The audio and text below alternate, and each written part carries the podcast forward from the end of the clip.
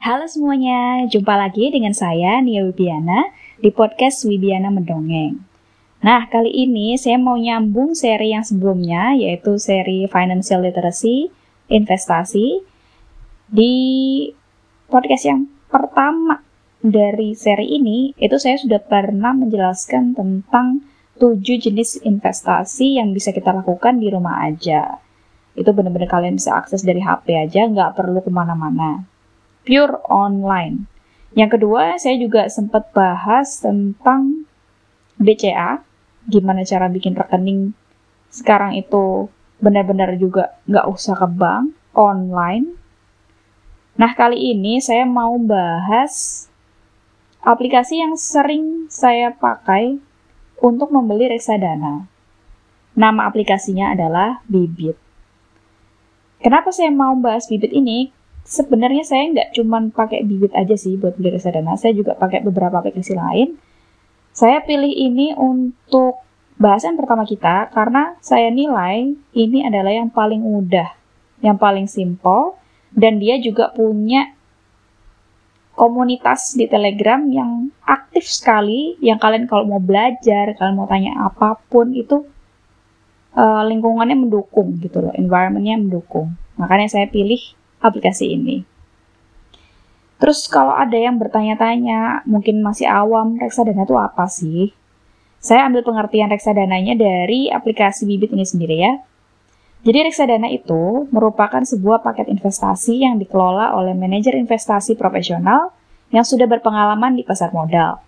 Paket ini akan diisi dengan beberapa jenis investasi seperti saham, obligasi, atau pasar uang.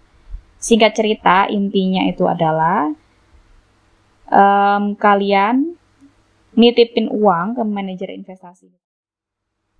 Terus, siapa sih manajer investasi itu? Manajer investasi atau MI itu pihak yang diberikan kewenangan untuk mengelola dana kalian ke dalam portofolio investasi yang dinamakan reksadana. MI tadi itu harus mendapatkan izin dari OJK terlebih dahulu sebelum bisa memulai mengelola reksadana.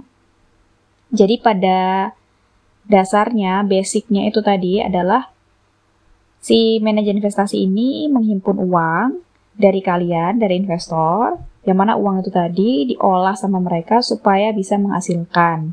Entah itu mereka masukkan ke deposito, mereka masukkan ke obligasi, atau pasar uang, atau saham, kayak gitu. Untuk reksadana sendiri itu ada lima jenis ya yang setahu saya tuh. Tapi di bibit ini dia adanya empat jenis. Jadi saya jelasin empat jenisnya ini dulu aja ya. Yang pertama reksadana saham. Jadi reksadana saham ini sebagian besar alokasinya ada di instrumen saham. Sekitar 80% dia di instrumen saham. Sisanya itu campuran yang 20%-nya lagi antara obligasi dan deposito. Tentunya dia ini high risk, high return. Jadi tingkat resikonya tinggi. Terus selanjutnya reksadana obligasi. Ini reksadana yang alokasinya instrumen surat hutang, ya. Dia itu sekitar 80 sampai 90 persen dan obligasinya itu kebanyakan jangka panjang. Terus sisanya campuran, ada yang obligasi jangka pendek dan deposito. Yang ketiga itu reksadana pasar uang. Oh ya, yang tadi obligasi itu tingkat resikonya moderat ya, sedang-sedang saja. Kalau yang reksadana pasar uang itu dia isinya surat hutang jangka pendek dan deposito. Tingkat resikonya paling kecil dan pendapatannya juga paling kecil. Yang keempat itu reksadana campuran. Namanya aja juga udah campuran. Dia adalah campuran ketiga reksadana yang sebelumnya. Dia ada di instrumen pasar uang, ada di instrumen saham, ada juga di instrumen obligasi, seperti itu. Tingkat resikonya dari sedang ke tinggi, moderat ke tinggi. Satunya lagi itu sebenarnya ada reksadana terproteksi namanya. Nah, reksadana yang terproteksi ini, namanya aja udah terproteksi, mereka itu menjamin kalau modal kita itu nggak akan berkurang nilainya. Kan bisa aja nih, misalkan uh, yang paling ekstrim nih ya reksadana saham. Kita invest satu juta gitu kan, taruhlah satu juta. Bisa aja kalau misalkan harganya lagi turun, anjlok banget nih, kayak yang kemarin awal-awal ada covid kan parah banget tuh, berdarah-darah banget kan harga-harga saham. Nah, kalian satu juta ini bisa jadi nggak satu juta karena penurunan segala macam. Bisa jadi lima ribu gitu ekstrimnya. Atau seratus ribu. Ya jangan sampai sih. Cuman ini permisalan. Bisa saja terjadi hal itu di reksadana saham. Tapi kalau di reksadana yang terproteksi kalian modal satu juta ya dia bakal satu juta terus sampai jatuh tempo reksadananya gitu. Biasanya dia ada jatuh temponya pernah saya nyoba itu yang jatuh temponya berapa ya? Sekitar lima tahun kayaknya. Tapi dia dapat interestnya juga gede sih. Yang yang terproteksi itu tadi. Tapi jangkanya biasanya agak lama. Oke okay, itu tadi singkat ceritanya ya. Singkat uraian tentang reksadananya. Sekarang masuk ke pembahasan aplikasinya. Kenapa sih kok reksadana di bibit ini? Pembeliannya itu kok menurut saya sangat amat spesial gitu. Pertama, untuk beli, tentunya kalian harus inputin data segala macam ya. Sama aja kayak kalian mau bikin rekening gitu. Pasti ada form biodata yang kalian perlu isi. Dan nanti kalau sudah di-approve, baru kalian bisa beli. Seperti itu. Untuk belinya mulai dari berapa? Mulai dari 10 ribu aja, gengs. Jadi kalau kalian masih nggak ada um, apa namanya masih ada alasan dan bilangnya aduh nggak ngerti ini nggak ngerti itu nggak punya uang. Please ini tuh mulai dari sepuluh ribu aja demi apa pun. Oke okay. um, yang bikin dia spesial itu dia punya fitur yang namanya robo.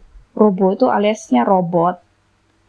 Jadi dia ini semacam kecerdasan buatan yang akan merekomendasikan secara otomatis berdasarkan profil resiko kalian. Profil resiko itu apa sih maksudnya? Profil resiko itu ya dari data kita, profil kita, apakah kita ini orangnya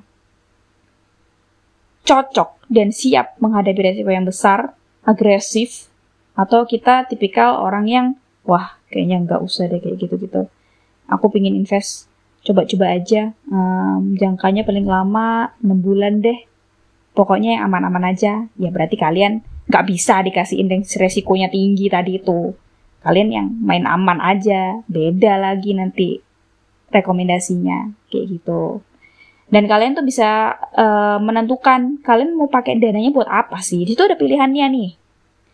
Apakah untuk pensiun tabungan atau kalian mau pakai untuk menikah misalkan di rumah itu mereka akan menyesuaikan dengan jangka waktu dan tujuan kalian. Seperti itu ya. Nanti dilihat profil kalian itu apa moderat atau agresif? Nah, setelah itu dia akan mensimulasikan uh, kalian enaknya nih, cocoknya nih naruh di mana? Apakah pasar uang, apakah obligasi, apakah saham? Dia akan memberi presentasenya secara otomatis. Nanti akan kelihatan tuh pasar uang nih, misalkan saya profil resikonya moderat, bukan yang agresif ya.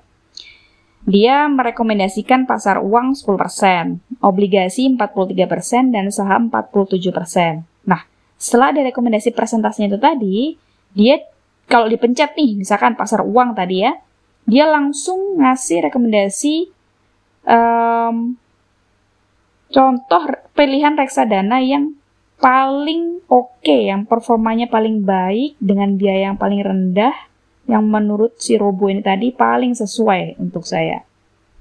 Misalkan nih, ada yang uh, reksadana pasar uang year satu tahunnya returnnya itu 7,18 persen.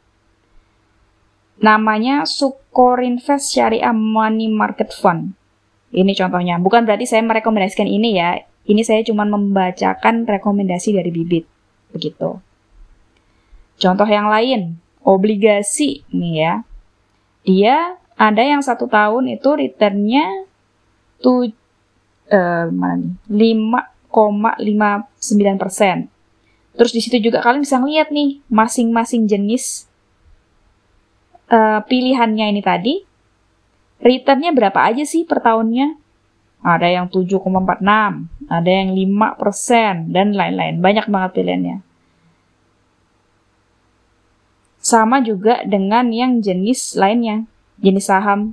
Dia juga akan memberikan rekomendasi yang paling baik. Gitu. Terus untuk kalian yang udah expert nih, udah ah, nggak mau ada rekomendasi-rekomendasi kayak gini, nggak nggak butuh gitu misalkan. Kalian bisa juga langsung beli reksadanya sendiri. Milih sendiri. Bahkan kalian bisa bikin jadwal untuk rajin nabung. Di sana juga ada fiturnya. Terus selain itu kalian juga bisa ngasih gift card reksadana. Kayak gitu. Terus selain itu juga bisa ajak teman dapat cashback. Ini yang paling rame nih di grup. Dan gabung di komunitas Bibi di Telegram. Ini dia yang saya suka. Jadi di situ rame banget. Misalkan ada yang lagi naik, dia langsung dibahas di situ, dikasih tahu. Terus habis itu ada yang lagi turun, dikasih tahu juga jadi informatif banget grupnya bahkan misalkan kalian bener-bener gak ngerti kalian kayak download gitu kan terus kayak gue mau ngapain ya di sini ya gak ngerti sama sekali sumpah itu kalian bisa tanya aja di grupnya bener-bener pertanyaan-pertanyaan yang gak penting dan remeh-temeh itu dijawab yakin jangan takut kalau mau belajar nggak usah takut nggak usah mikir aduh gue baru nyoba nih udah umur segini kok kayaknya cupu banget ya. Udah, kalian jauh lebih baik daripada orang-orang yang nggak pernah nyoba seumur hidupnya. Jadi nggak ada kata terlambat, dan nggak ada yang namanya kalian tuh cupu, bodoh, semua orang juga tadinya pertamanya kayak gitu.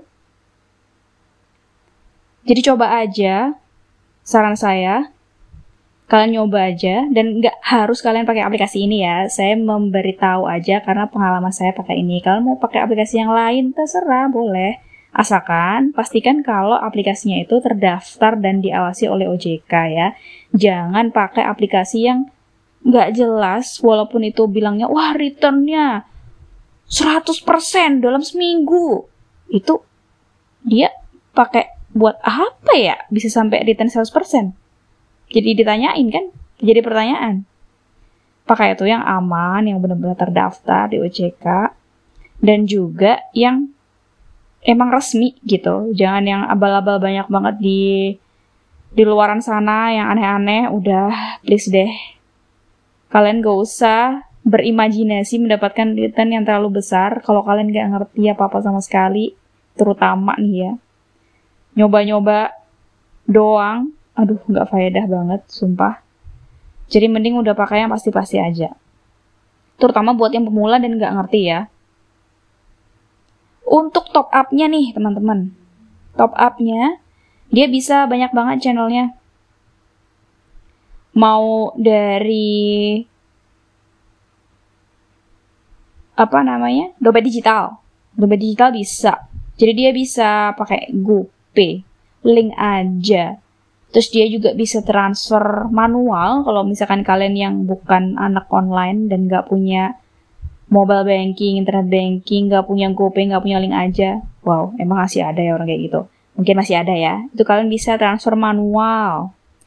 Terus kalau kalian yang nggak terlalu percaya sama dompet digital atau kalian yang jarang top up, nggak apa-apa. Kalian juga bisa pakai virtual account ke bank kalian. Kalau saya sih sukanya pakai GoPay ya teman-teman. Karena ya lebih prefer itu aja sih dan kadang-kadang juga dapat cashback. Untuk pembeliannya dia itu di hari bursa.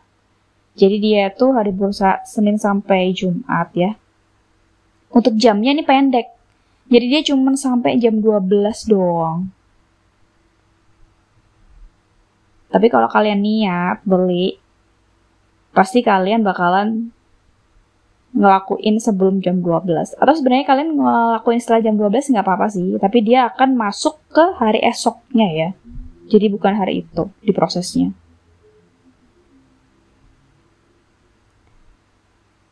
Oke, untuk singkatnya gitu aja ya. Untuk pembahasan yang si bibit ini tadi.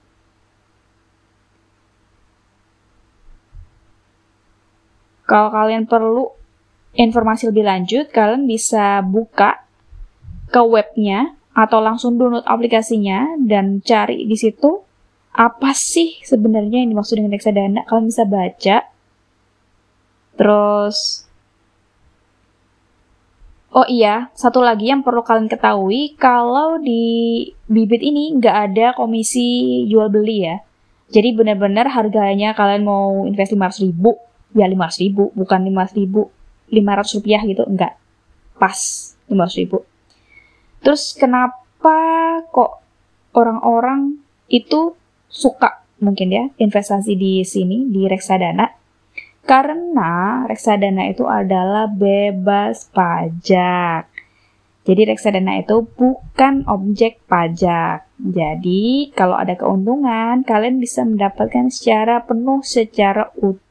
Demikian. Nah, asik kan? Gak ada pajaknya. Sebenarnya sih bukan dia nggak ada pajaknya sih. Jadi mereka itu udah um, si apa namanya nilai aktiva besinya itu merupakan selisih dari keuntungan aset reksadana dikurangin biaya-biaya manajer investasi, um, bank, pajak. Jadi returnnya dari reksadana itu udah tidak dikenakan pajak lagi. Terima beres, terima bersih. Seperti itu. Nanti untuk SPT-nya gimana? Ya dilaporin teman-teman, dilaporin penghasilan yang tidak termasuk objek pajak. Gitu ya. Oke, untuk cerita kali ini cukup sekian saja dulu. Kalau kalian mau nanya lebih lanjut, bisa kontak saya at Wibiana di Instagram. Silahkan tanya. Yang saya bisa jawab, ya saya bisa jawab. Kalau saya belum bisa jawab, saya belajar dulu buat bisa jawab. Oke? Okay? Makasih semuanya udah dengerin dan bye. Sampai jumpa di podcast yang selanjutnya. Makasih.